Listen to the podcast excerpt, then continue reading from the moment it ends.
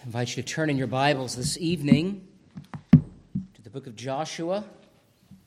I Guess I don't need two psalters, do I? The book of Joshua, chapter 10. Now, before I read from there, I do want to revisit the line we just sang. Psalm 47.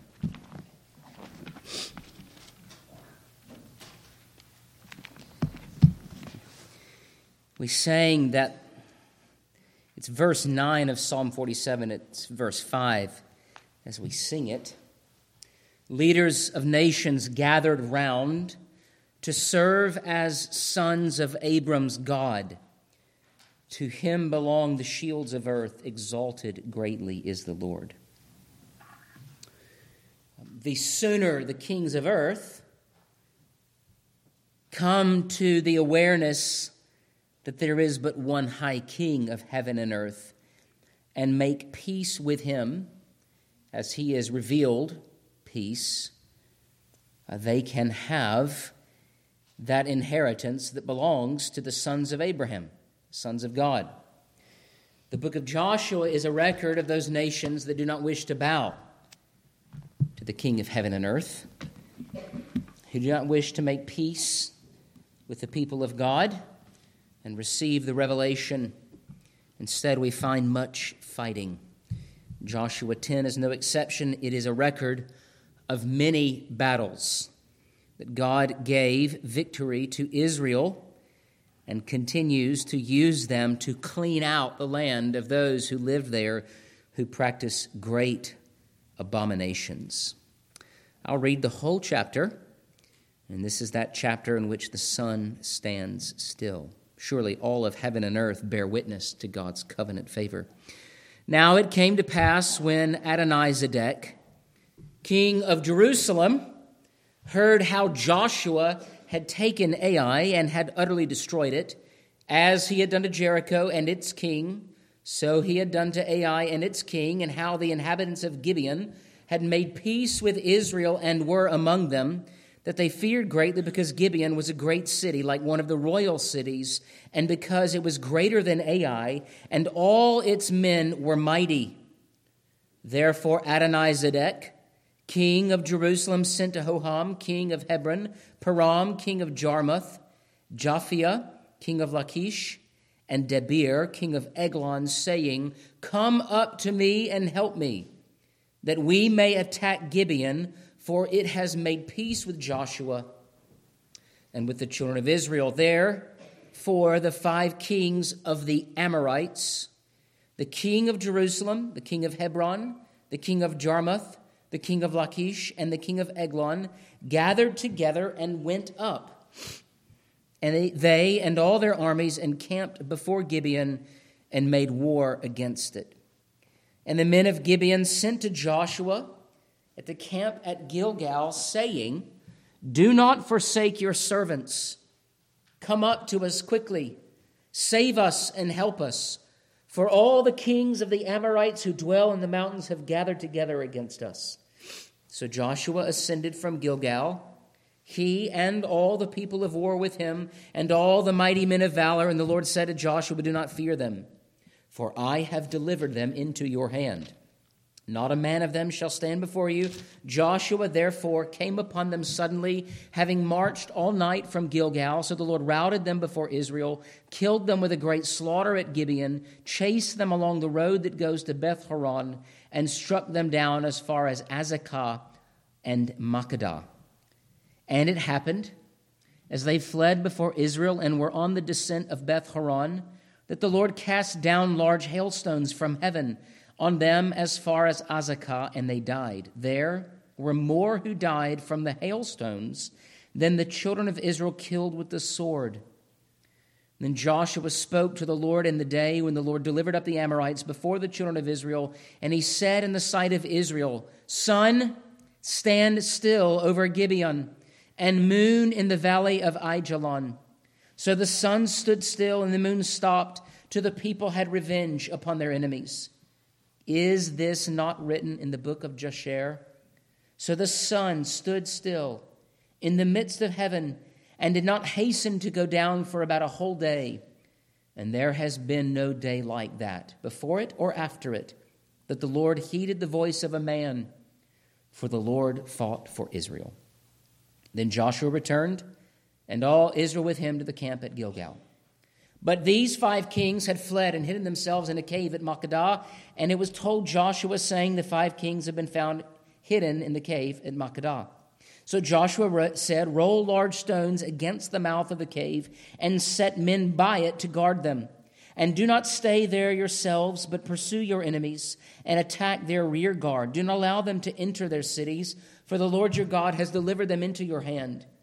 Then it happened while Joshua and the children of Israel made an end of slaying them with a very great slaughter till they had finished. But those who escaped entered fortified cities and all the people returned to the camp to Joshua at Makkedah in peace. No one moved his tongue against any of the children of Israel.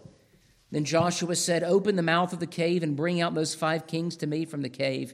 And they did so and brought out those five kings to him from the cave the king of Jerusalem, the king of Hebron, the king of Jarmuth, the king of Lachish, and the king of Eglon.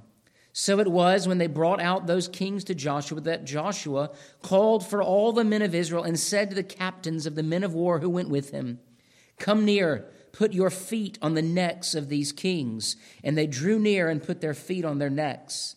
Then Joshua said to them, Do not be afraid nor be dismayed. Be strong and of good courage, for thus the Lord will do to all your enemies against whom you fight. And afterward Joshua struck them and killed them and hanged them on five trees, and they were hanging on the trees until evening. So it was at the time of the going down of the sun that Joshua commanded. And they took them down from the trees, cast them into the cave where they had been hidden, and laid large stones against the cave's mouth, which remain until this very day.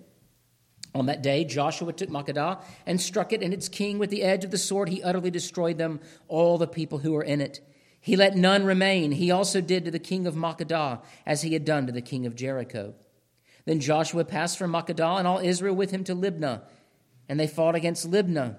And the Lord also delivered it and its king into the hand of Israel. He struck it and all the people who were in it with the edge of the sword. He let none remain in it, but did to its king as he had done to the king of Jericho. Then Joshua passed from Libnah and all Israel with him to Lachish, and they entered and camped against it and fought against it. And the Lord delivered Lachish into the hand of Israel, who took it on the second day and struck it, and all the people who were in it with the edge of the sword, according to all that he had done to Libnah. Then Horam, king of Gezer, came up to Lachish, and Joshua struck him and his people until he left him none remaining.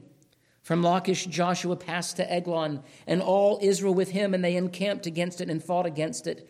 They took it on that day and struck it with the edge of the sword. All the people who were in it he utterly destroyed that day, according to all that he had done to Lachish. So Joshua went up from Eglon, and all Israel with him to Hebron, and they fought against it, and they took it and struck it with the edge of the sword, its king, all its cities, and all the people who were in it. He left none remaining, according to all that he had done to Eglon, but utterly destroyed it, and all the people who were in it. Then Joshua returned and all Israel with him to Debir, and they fought against it. And he took it and its king and all its cities. They struck them with the edge of the sword and utterly destroyed all the people who were in it. He left none remaining, as he had done to Hebron. So he did to Debir and its king, as he had done also to Libnah and its king. So Joshua conquered all the land, the mountain country in the south, and the lowland, and the wilderness slopes, and all their kings. He left none remaining, but utterly destroyed all that breathed, as the Lord God of Israel had commanded. And Joshua conquered them from Kadesh Barnea as far as Gaza, and all the country of Goshen, even as far as Gibeon. All these kings and their land Joshua took at one time, because the Lord God of Israel fought for Israel. Then Joshua returned, and all Israel with him, to the camp at Gilgal. Thus far, the reading of God's word. Let me pray now for the blessing of the preaching of it. Lord, may the words of my mouth and the meditation of all of our hearts be found acceptable in your sight. We pray to you, O Lord, our rock and our redeemer. Amen. If there is anything that we learn from this chapter and this book, and a theme that is repeated throughout the scriptures, is that victory belongs to the Lord. It is a lesson that we must learn so that we do not grow like Israel grew later in the book of Joshua and even the book of Judges, presumptuous of the favor of God. And even already, Israel has made that mistake. They made that mistake with Ai they did not, I'm sorry, they made that mistake with Gibeon. They did not seek the counsel of God.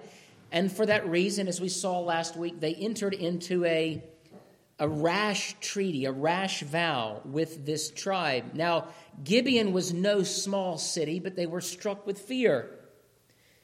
And they came to Israel and they sought to make a covenant with them, but that covenant did not avail them the kind of peace that they desired. They became slaves to the nation of Israel, and for their treachery, they became cutters of wood and haulers of water for the house of God. They were not made children of the house, but slaves of the house. Now, there are many interesting encounters that Israel has with the tribes and nations and cities, and we find much of that in chapter 10. And when the other nations hear of the treaty that Gibeon made with Israel, they come against Gibeon. One of the principles that we find against, or that is revealed about the ungodly, the godless, those who hate Christ and his people, is that they will make and break alliances at their whim in order to accomplish whatever short sighted, selfish purposes they may have. Because they think that the God who fights for Israel, well, they don't know anything about him. They don't know that he is the true and living God. And they think that by mere human alliances, five kings here, these five cities, that if they combine their powers, then they can triumph over Israel. There is but one way to make peace with the King of heaven and earth. Now, in, in principle, that we find that in Scripture, it is the King who must make peace with us. But the way in which God has revealed peace and how peace can be accomplished between men and God is that we enter into his covenant, that we enter into peace the way that God has established it. Now, we know clearly that the way in which men strike peace with God is through the Son. This is revealed to us so clearly in the cross. But in the Old Testament, it is also very clear. If you wish to belong to God, you must become one of God's children. And the way in which you do that is you take upon yourself the sign of the covenant. You pledge devotion, not in a cunning, deceptive way, but a sincere way. You say, The God of Israel is the only true God of heaven and earth. And you receive his law as your law and him as your God. Now, as we look at this text this evening, I want to move through it relatively quickly. It was a long text to read, and there are just some basic principles that I want to flesh out of this text uh, that I think are even helpful for us today, and especially when we look at Christ, who has come uh, as the one who has brought great victory and is faithful in his ministry to us. Three points. The first, eating their own. We see this among unbelievers, eating their own. Second, the hanging of kings. And then third, the southern campaign. Let's look at the first point eating their own. Now, these tribes were not allies with Israel, nor were they really allies with one another. At the end of the day, the tribes who lived in the land of Canaan were not innocent. They were guilty of great, heinous sins. Many of these tribes would offer their children to their pagan gods, and they would murder them for the sake of appeasing their false gods. These were wicked, violent people. Now, true, all men having been made in the image of God, have something of Him that they reflect in the way in which they live. And so we rightly confess, as it relates to the doctrine of man, that all men, before they become children of God, are totally depraved. Now, that does not mean that they are as sinful as they could be, but every thought, every inclination is wholly cursed. Not only is it devoted to wickedness, but none of the actions of men, apart from the redeeming mercy of God, are righteous. You and I can do nothing that is morally good. And apart from God's grace interacting with us, either generally or specifically, to bring us to a place of salvation, we would be utter savages. Now, there's a wonderful book. Um, I don't know if I would call it light reading, but it is certainly a wonderful explanation of the philosophical commitment called modernism or modernity. This was sort of a philosophical view of morality that grew out of the Enlightenment and is grounded upon rationalism, which basically means this, kids man is able of his own accord to determine and to do what is actually good. And the way in which we know what is good is by simply observing what we find in nature. Now, there is some good in that, but there are natural limitations, obviously.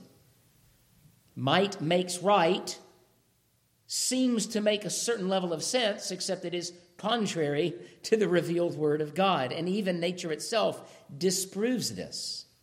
Now, in order for modernity to make moral sense, it is required for men to jettison the law of God as the only standard for faith and practice and to submit that law to desire. Now, the book of which I'm referring is a book written by a guy named E. Michael Jones. And the name of that book is called Degenerate Moderns. It's a wonderful treatise on that very principle. Either you submit truth to desire, or you submit desire to truth.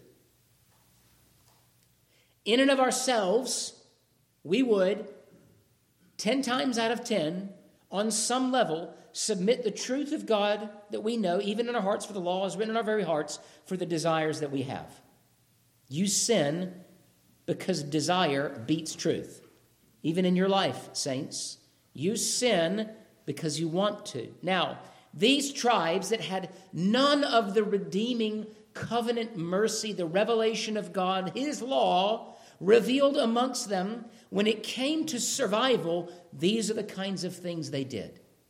And instead of making true peace, not the kind of peace that Gibeon wished to make,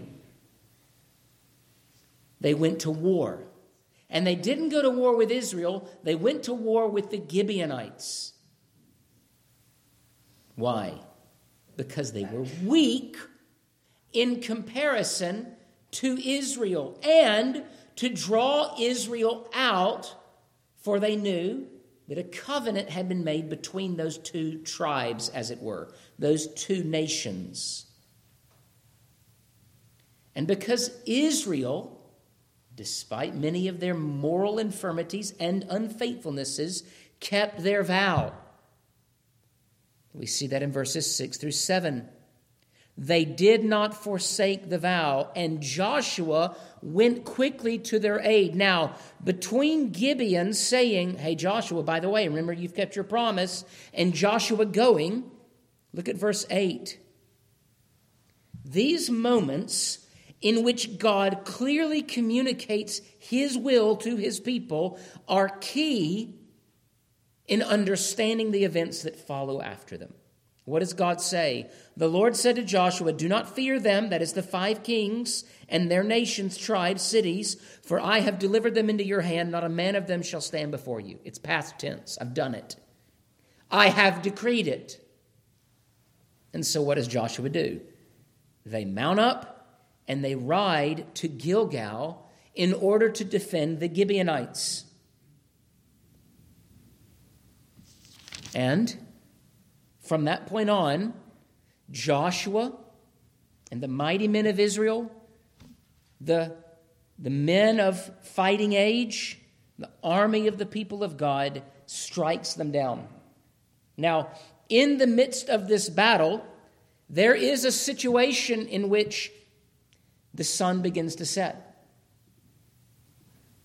Now, prior to that, what we find is a nation at war against those who have no desire for peace. In Psalm 120, in fact, if you want to turn there, you can turn there. In Psalm 120, we read of the heart of the saint in contrast to the wicked men of earth. This is the first of the Psalms of Ascent. In my distress, I cried to the Lord, and he heard me. Deliver my soul, O Lord, from lying lips and from a deceitful tongue. He's talking about the pagan men of earth. What shall be given to you? Or what shall be done to you, you false tongue? Sharp arrows of the warrior with coals of the broom tree. There, the psalmist is speaking to the wicked ones. You will receive judgment for your lying, for your violence Woe is me that I dwell in Meshech, that I dwell among the tents of Kedar. My soul has dwelt too long with one who hates peace. I am for peace, but when I speak, they are for war. Now, let me put this in terms that are that is universal in relationship to the mission and work of the church then and now. Satan loves a silent church. Satan loves a church that is not on the move, that is not in campaign or crusade mode, that has not turned their eyes to the nations and see the nations as Christ says, Look, the fields are white unto harvest. Go, therefore, into every nation, baptizing and teaching. And when we do that, when we follow the Great Commission, when we are marching actively into the world with the word of Christ as King, Satan will oppose us. This will happen. Where the church flourishes, Satan is sure to follow. This is what he did in the garden. When God put Adam and his wife in the garden, guess who showed up to spoil the party? And this is why any victory or ground that is taken by those who fight for the Lord will always receive in this life, as we are the church militant, pushback. Pushback from the wicked. It is inevitable. And this Satan is predictable. And so, as Israel is marching through the land and they are taking for themselves that which God said, This is yours, this is your land, and there are those who have moved into it and are practicing all manner of wicked practices in it, God says, I will give you the victory. Go and do it. And so they go and do it. Among a people who eat their own, a violent and disgusting and idolatrous people. And so they go to war. And verses 7 through 23, we find this campaign here against the Amorite kings.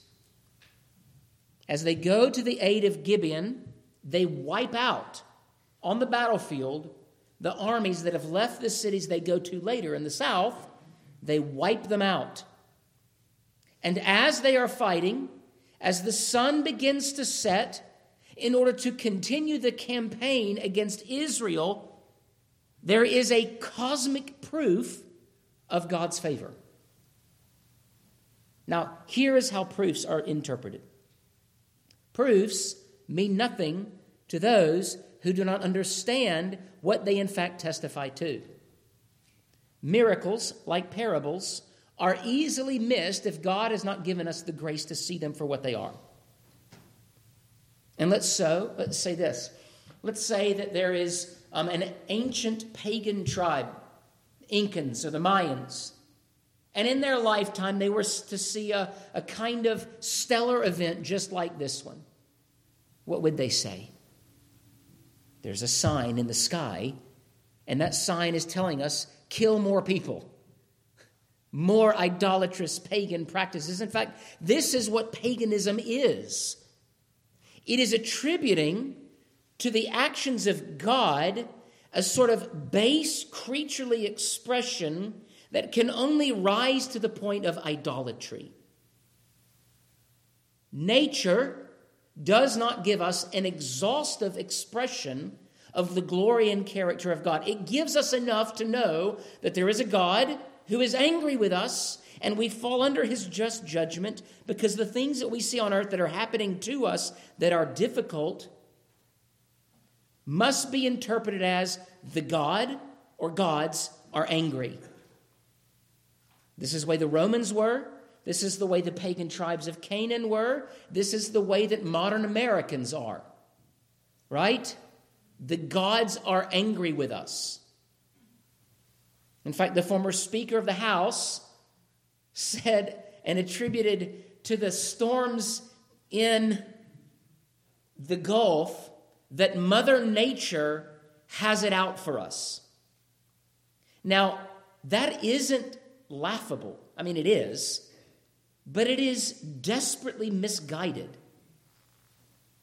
A, she has no idea what she's talking about. B, what was she saying? I'm attributing to some unnamed force that is higher than I the guilt of this very thing. And so, what do we do? Well, we pay homage to Mother Earth. How do we pay homage?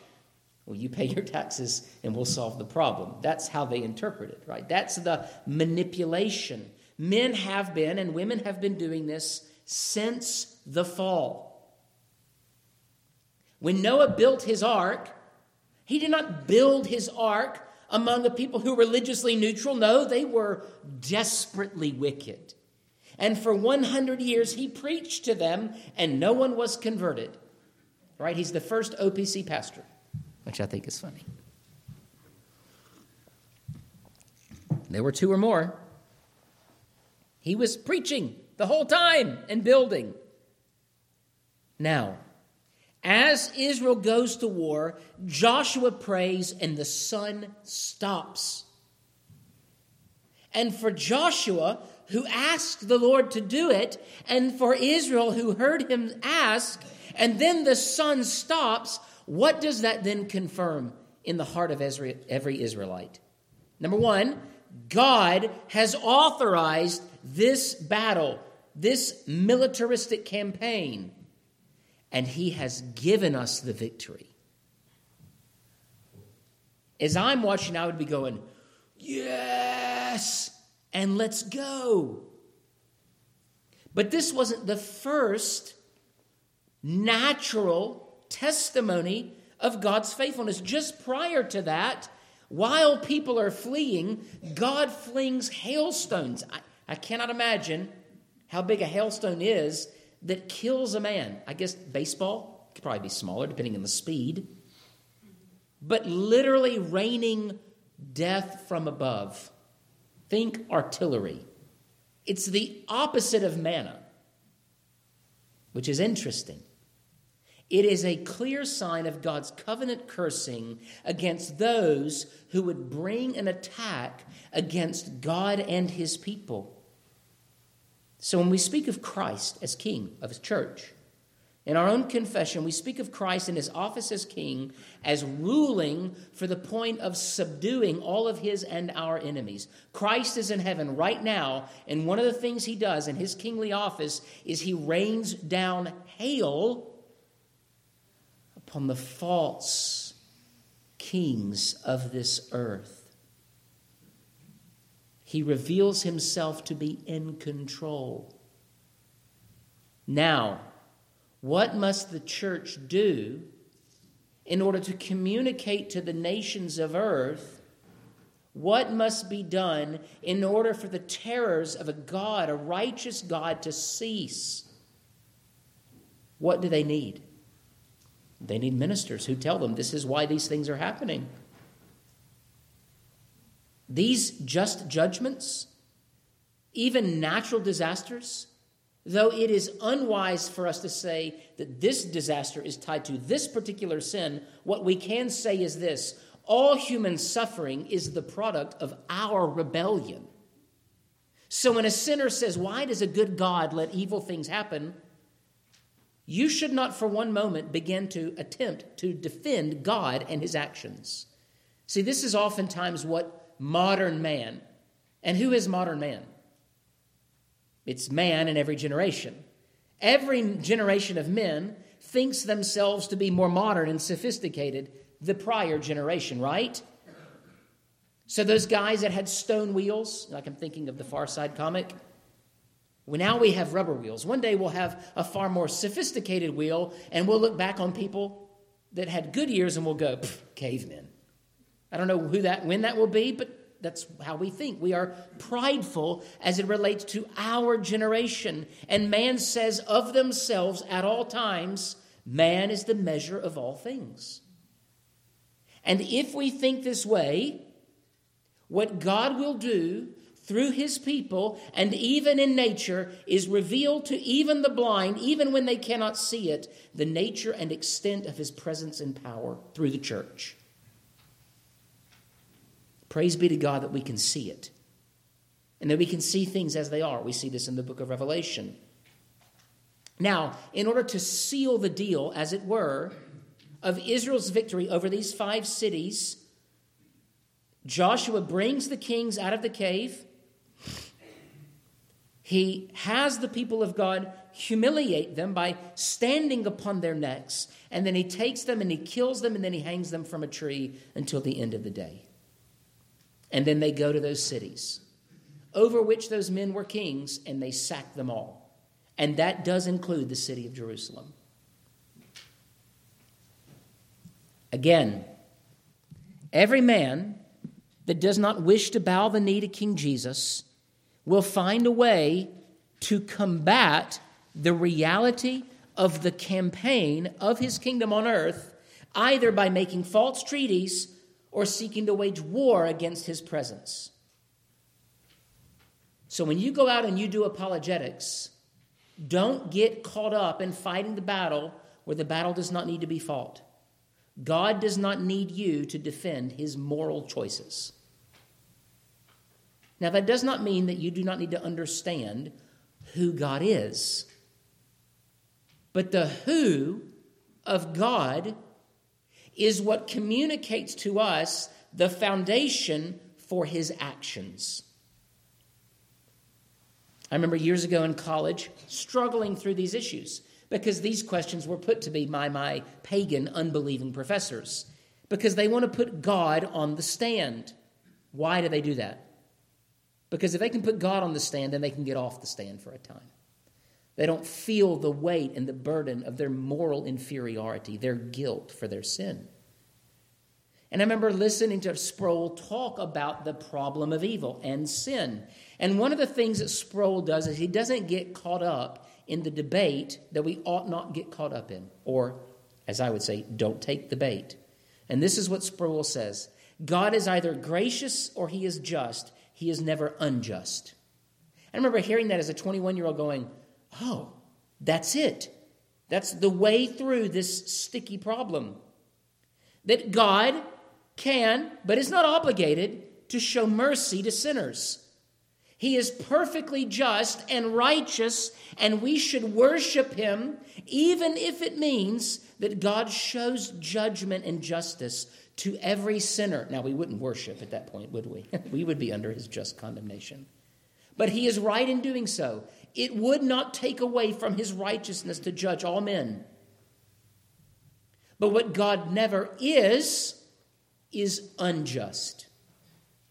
And so, what Israel, through Joshua, does to these nations is exercise his just judgment because of their sinfulness. It is not ethnic vainglory. It is not racism.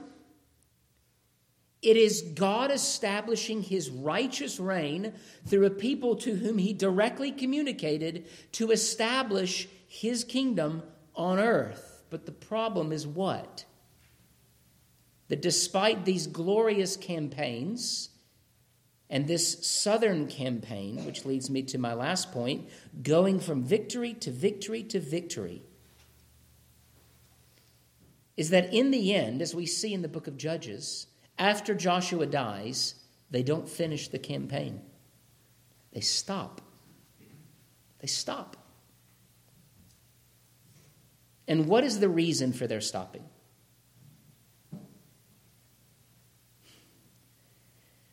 Because Israel, without a king, without a ruler, without a leader, did what was right in their own eyes. And that there is the crux of the matter. That man, left to his own devices, even a great nation like Israel, is prone to go their own way. And despite these glories and these victories, what we realize about Joshua and Israel and every man that precedes the coming of the chosen one, the Son of God Himself, is that men are inherently unable to fulfill the fullness of the coming of the kingdom of the Messiah. And so when we go out, dear saints, into this world, we go out preaching the name of Christ, not any man or group of men or denomination or history or any identity other than Christ and Him crucified. This is how we shall conquer. We conquer through the means or the mechanism by which Christ brings either mercy or judgment the cross. And God will, in His time, because Christ has now come, one greater even than Joshua, what God will do through the ministry of the church is establish a kingdom that will never end. What we see just beginning in Joshua, Christ fulfills as the second Joshua. Now, these days weren't wasted days, years, or centuries. Many of these people were truly the people of God. But people can only do what people can do. Christ must do what Joshua could not, what Israel could not, and even Josiah. I'm going through a Bible survey with the little middle schoolers. And one of the things we learn is that Josiah, he comes like Hezekiah, he comes to the throne, he establishes reform, and that Joshua dies in battle. What? And it seems to us untimely. But what do we remember? That what the church needs, what the people of God need, is someone greater than Joshua, greater than Hezekiah, greater than Josiah, greater than David, greater than Solomon, greater than John. We need the Messiah himself. And the mission that Christ has sent us on will be victorious. We will be victorious in that mission because Christ has conquered death and hell. Let's pray.